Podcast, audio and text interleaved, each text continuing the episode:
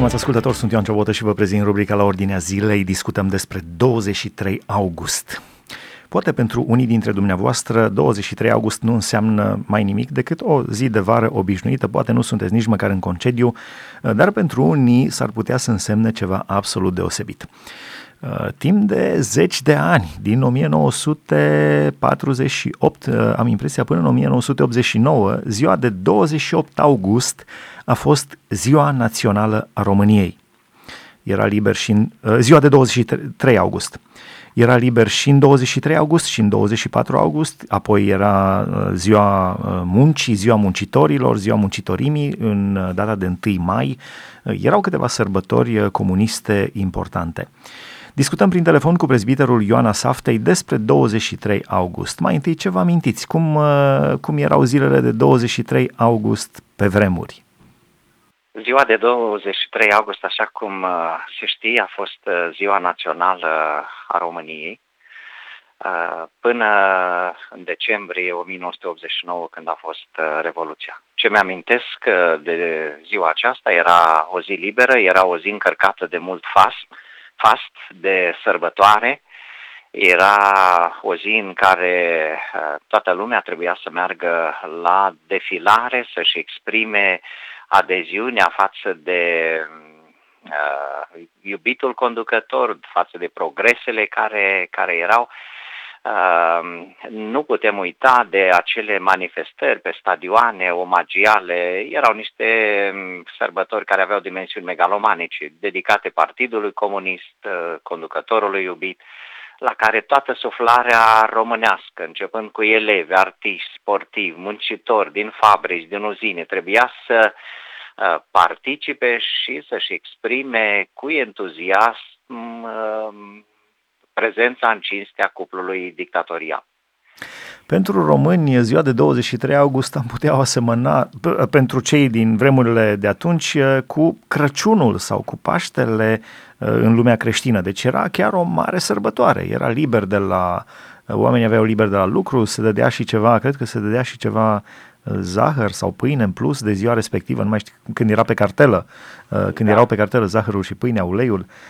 Uh, deci era o sărbătoare. Aș vrea să vorbim puțin despre partea de uh, demonică, ocultă a comunismului. Era ca un fel de religie care avea sărbători.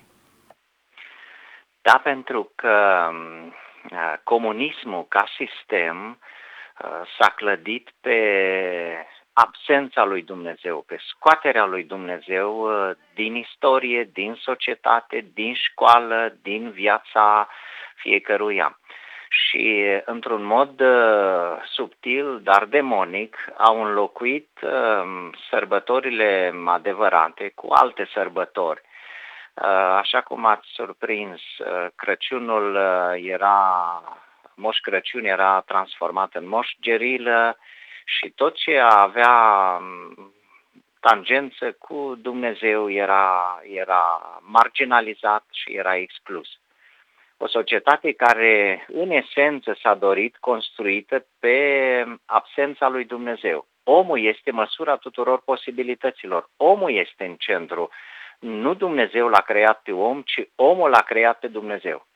Și rezultatele uh, n-au întârziat să apară și, din păcate, și astăzi uh, uh, culegem roadele, dacă vă amintiți, și radioascultătorii probabil își amintesc, de acel slogan uh, repetat obsesiv, de acel om nou uh, care... Multila- care multilateral dezvoltat. Exact. exact. Da, într-adevăr, uh, fiecare societate a încercat să creeze un om nou. Se întâmplă, vine să râd, se întâmplă ca în căsătorie. Uh, primul lucru care îl descoperă fiecare despre partenerul lui este că este defect și toată viața încearcă să-l repare. Uh, se spune. Nu în toate căsătoriile este la fel. Uh, la fel, fiecare dictatură, fiecare societate care a venit la conducere a ajuns la concluzia că nu mai sunt buni oamenii, ci trebuie un om nou. Dar numai că omul acesta nou pe care regimul comunism voia să-l formeze era după chipul și asemănarea conducătorului iubit și omul nou uh, trebuia să fie, să aibă mintea spălată de tot ce este concepție retrograde, de ocultism, de antichități, toate acestea voiau ca să lovească în ideea de Dumnezeu. Nu, omul a creat, nu Dumnezeu a creat omul, ci omul l-a creat pe Dumnezeu, în plăsmuirea lui, în imaginația lui. Îmi amintesc că încercau să imite chiar și freza lui Ceaușescu și șapca ce avea o șapcă specifică și, uh, și acum în Corea de Nord, uh, în zilele noastre, conducătorul Coreei de Nord cu freza aceea atomică, uh, coreenii obișnuiți încearcă să imite freza aceea indescriptibilă a conducătorului. Uh, încercau să, să uh, ia model din zeul religiei respective, așa între ghilimele. Da, regimul comunist a fost un regim care s-a impus prin forță, prin teroare și care avea toate pârghile sau încerca să aibă toate pârghile de control începând de la nivel central până la ultimul cetățean. Au fost câteva lucruri interesante în perioada comunismului, a fost uh, industrializarea României, uh, uh, au fost uh, dezvoltate uh, destul de multe sistemele de sănătate, de învățământ, construite școli, spitale, uh, au fost lucruri bune și sunt oameni care spun Ceaușescu a făcut lucruri bune și comuniștii au făcut multe lucruri bune, dar știu că Biblia spune nu din înțelepciune vorbește așa. Nu din înțelepciune spui că zilele dinainte au fost mai bune. Și eu mă gândesc la ce s-ar fi putut face din România dacă n-ar fi fost comunismul. Acum, gândindu-ne la momentul, uh, momentul respectiv de 23 august, când știm foarte bine uh, factorii politici, uh, mai bine sau mai puțin bine, mai mult sau mai puțin, în funcție și de memoria noastră și faptul că Vedeți, istoria se rescrie. Într-un fel am învățat istoria la școală, pe vremea comunistă, într-un fel acum se nuanțează și se reinterpretează istoria. Ce știm noi totuși cumva vor fi istoricii după și o vor reinterpreta. Este adevărat că nicio societate nu este perfectă. Societatea perfectă este acea societate în care uh, Dumnezeu uh, conduce și omul acceptă uh, norma legală impusă de Dumnezeu. Dar ce vreau să spun este adevărat, noi nu putem eluda și trece sub tăcere toate Uh, aspectele pozitive care au fost uh, în uh, timpul celor 45 de ani, în timpul celor, da, 45 de ani. S-au realizat multe lucruri. Acum, nu putem atribui toate aceste realizări doar unui singur om. Da, era sistemul de așa ce, natură, era totul centralizat și totul trecea printr-un singur om, toate meritele și toate aplauzele și toate Uh, aprecierile le culegea un singur om. Dar uh, fiecare își desfășura activitatea la rândul lui și contribuia la, la bunăstarea fiecăruia. Pentru ascultătorii care nu știu despre ce este vorba, ce s-a întâmplat uh, în istorie la 23 august, la 23 august 1944, cu mai puțin de un an înainte de terminarea celui de-al doilea război mondial, România a întors armele. Deci România era de partea Germaniei, Uh, și a întors armele. Uh, nu, nu uh, când întorci arma nu împotriva ta însăți, ci, sau însuți, ci a întors armele împotriva germanilor și a trecut de partea rușilor. Gest pentru care nici nemții nu ne-au iubit, nici rușii nu ne-au luat în brațe, pentru că a fost un act de trădare, într-un fel. Nu am mers până la capăt cu cei cu care am votat atunci. Uh, dar asta s-a întâmplat la 23 august, când România a întors armele, a trecut de partea Rusiei și a aliaților și uh, din cauza asta se serbează ziua de 23 august. Se serba. Comuniștii serbau ziua de 23 august. Uh, dar aș vrea să vă întreb despre uh, comunism ca religie, ca și închinare. Și mi-amintesc cu, cred că cu vreo 2-3 ani înainte de căderea lui Ceaușescu, prin 87-88, uh, eram adolescent, aveam uh, 16, 15, 16, 17 ani și am văzut la televizor și apropo, televiziunea era doar două ore când nu se lua curentul și spunea un coleg de-al meu, când se lua curentul ne uitam la televizor cu lumânarea. deci uh, am văzut la televizor uh, niște coruri cântând Slavă lui Ceaușescu. Chiar așa spuneau, Slavă lui Ceaușescu. Și eu fiind crescut în, uh, în, în Biserica Baptistă din Alba Iulia, mi-am dat seama că omul acesta este gata, va cădea într-un mod rușinos. Oricine pretinde și acceptă slavă din partea muritorilor, va cădea negreșit. Uh, cum comentați această uh, dorință de uh, pas final de închinare? Fiecare dictator, până la urmă, vrea închinare. Cred că este o trăsătură caracteristică tuturor dictatorilor care au fost uh, în istorie. Pe de o parte, aș asigura o unanimitate sau a induce în mase ideea că este unicul conducător și nu există un înlocuitor și nu are rival. Într-adevăr, îmi amintesc și eu uh, uh, bine momentele acelea și auzeam uh, discutând oameni Uh, oameni simpli, oameni pe stradă care spuneau deja s-a umplut paharul, e prea mult. Când un om, când unui om îi se aduce închinare ca uh, lui Dumnezeu, când îi se aduc osanale, când efectiv uh, se făcea risipă de aceste metafore și de toate aceste cuvinte care, care țin de închinare adusă divinității, asta însemna că mult nu va dăinui. Este foarte adevărat uh, și așa cum am spus, uh, uh, caracteristice dictatorilor. Foarte interesant că ce a fost va mai fi. Ce părere aveți? Se va mai ridica un nou dictator și istoria de multe ori este ciclică. După o perioadă de acalmie urmează război. Așa spun statisticile din istorie. Uh, după o perioadă de uh, libertate urmează dictatură. Credeți că va urma dictatură? Credeți că va urma ridicarea acelui anticrist despre care se vorbește atât de mult?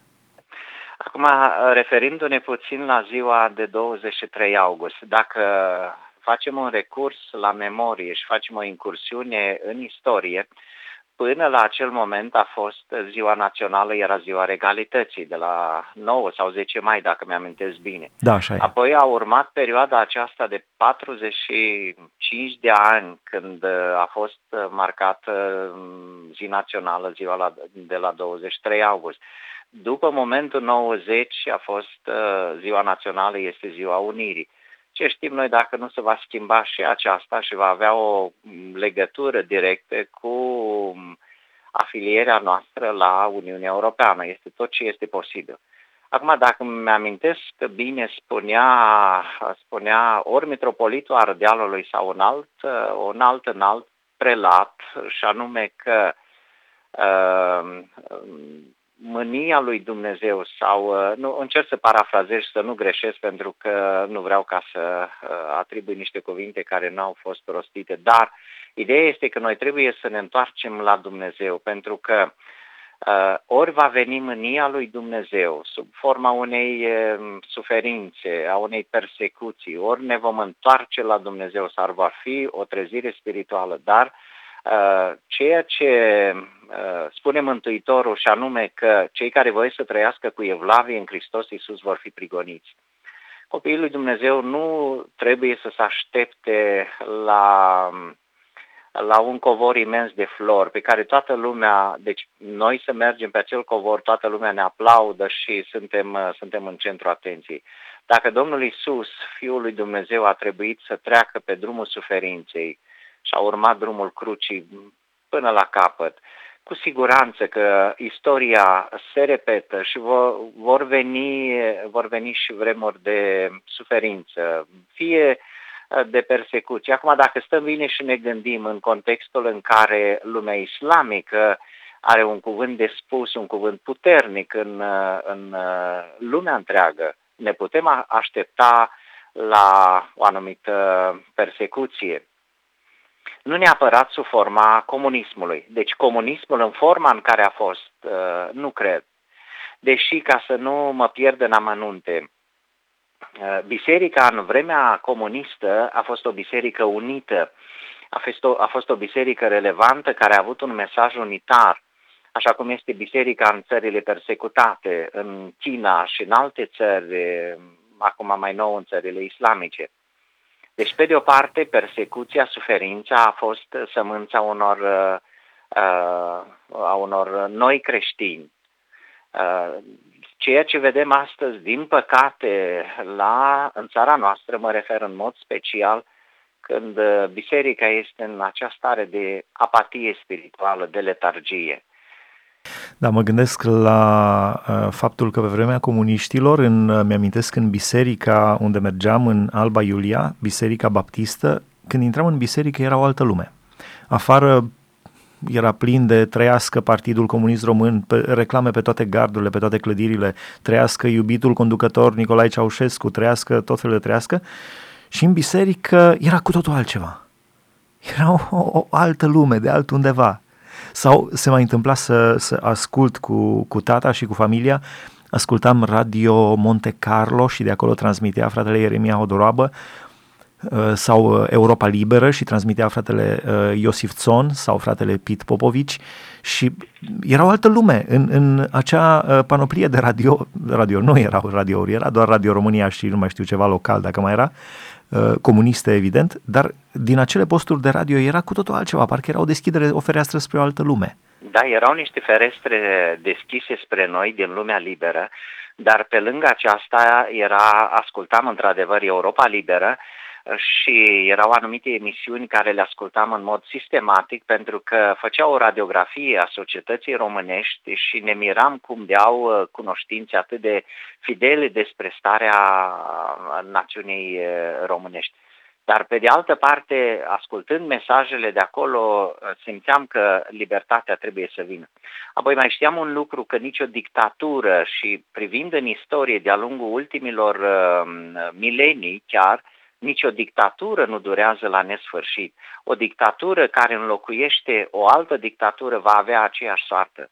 Și comunismul știm cum s-a, cum s-a instaurat cum, uh, și este specific, se pare că uh, poporului român uh, acte de trădare.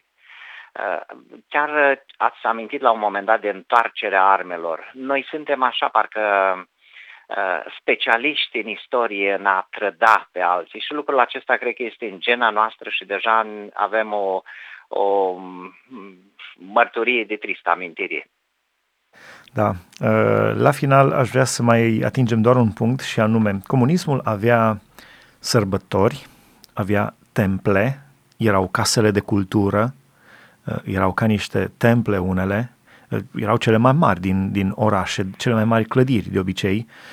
A făcut Ceaușescu și Casa Poporului, tot în această pornire megalomanică, cea mai una dintre cele mai mari clădiri din lume, cred că a doua după clădirea Pentagonului. Aveau preoți, activiștii de partid, care propovăduiau cu mult zel, unii dintre ei, teologia comunistă, între ghilimele. Aveau un steag, steagul României, dar era și steagul comunist, roșu cu secera și ciocanul și un imn. Dincolo de imnul, uh, era imnul țării, dar uh, toate aceste lucruri de sărbători, temple, preoți, steag, uh, imnuri, toate aceste lucruri indică o religie. La final, credeți că s-ar putea să fim înșelați de vreo altă religie? Și mă gândesc în zilele noastre, de exemplu, steagul homosexualilor, care a furat curcubeul, șase dintre cele șapte culori ale curcubeului, uh, sau alte uh, steaguri care ni se flutură în față, uh, care ne-ar putea duce spre o, o religie, spre o închinare la altceva decât la Dumnezeu? Cu siguranță. Spunea cineva așa, mi-e frică mai mult de omul care crede în orice decât de omul care nu crede în nimic. Uh, noi astăzi, uh, în, uh, și asta este lucrarea vrăjmașului, de a scoate pe tarabă orice care să poată să distragă atenția de la Dumnezeu. Și fiecare vine cu marfa și o expune spre vânzare și fiecare uh, cumpără sau uh, ia ceea ce dorește. Uh, este cred că mult mai periculos în vremurile acestea decât în perioada comunistă, când știam că dușmanul este unul singur, îl identificam sub o formă sau alta, știam uh, uh, atitudinea lui față de noi, ori astăzi uneori dușmanul este lângă noi, foarte bine deghizat, disimulat, cu un limbaj uneori asemănător și parcă suntem uh, bulversați și nu mai știm uh, nici noi de cine să ne apărăm și împotriva cui să luptăm și din păcate poate ajungem să luptăm unii împotriva altora. Da, Doamne, dă-ne înțelepciune. La final uh, uh, mă gândesc la uh, credincioșii evanghelici, ne deosebim în general, în primul rând, prin închinare. Noi ne închinăm doar lui Dumnezeu Tatăl în numele Domnului Isus Hristos, prin Duhul Sfânt, punct. Nu ne închinăm la nimic altceva, nu avem niciun fel de mijlocitor între om și Dumnezeu Amin. decât omul Isus Hristos.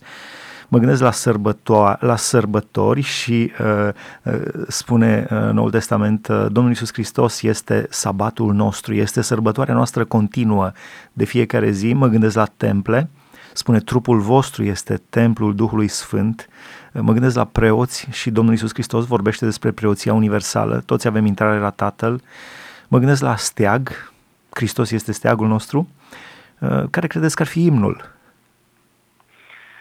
imnul cerului, imnul Domnului Isus. Privind în cartea Apocalipsa, spune despre o cântare nouă care are un mesaj comun. Noi toți suntem răscumpărați de Domnul Isus, suntem uh, uh fii aceluiași împărat, a aceluiași rege și avem un uh, mesaj comun, Isus Hristos, regele nostru.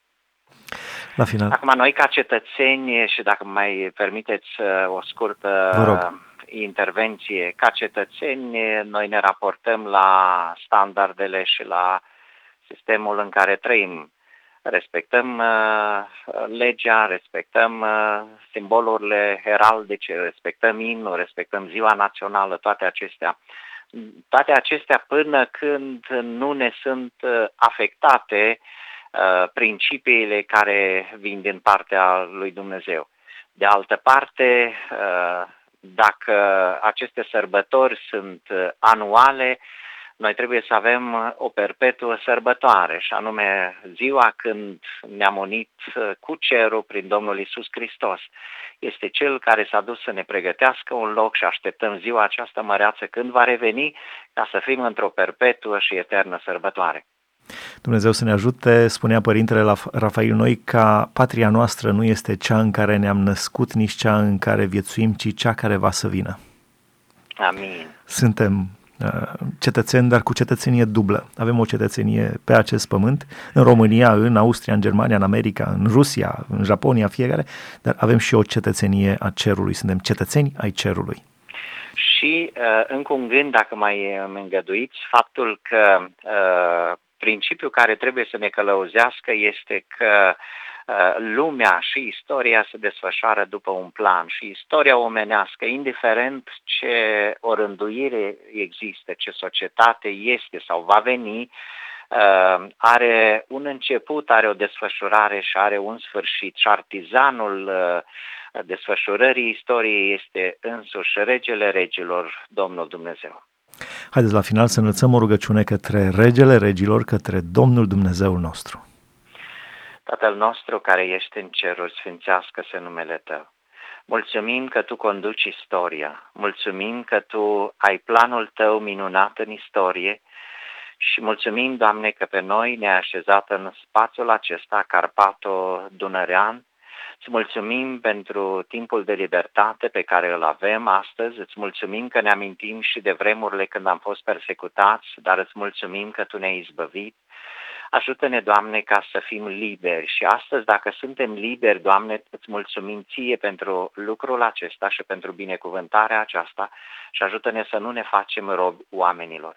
Îți mulțumim că în această zi putem discuta liber, Doamne, la acest post de radio creștin despre zilele când oamenii se credeau Dumnezei, dar îți mulțumim că Tu ești pe tronul istoriei, pentru că Tu ești Dumnezeu din veșnicie în veșnicie. Înălțăm o rugăciune și te rugăm să binecuvintezi România întreagă, te rugăm să binecuvintezi poporul român, să binecuvintezi credincioșii din poporul român și fă ca poporul român să se întoarcă cu fața spre Tine, conștienți fiind că binecuvântarea vine din mâna Ta Doamne, binecuvintează-ne în această zi, îndreaptă-ne privirea spre Tine și ajută-ne să acceptăm autoritatea Ta de Dumnezeu și de Tată în casele noastre, în familiile noastre, în viețile noastre și în societatea noastră. În numele Domnului Isus ne-am rugat și îți mulțumim. Amin. Amin, mulțumim frumos, stimați ascultători, am stat de vorbă prin telefon cu prezbiterul Ioana Saftei, am discutat despre ziua de 23 august, pentru unii nu înseamnă mare lucru, pentru alții a însemnat mare lucru. Aici se încheie rubrica La Ordine Ordinea Zilei. Sunt Ioan Ciobotă, vă mulțumesc pentru atenție, Dumnezeu să vă binecuvânteze.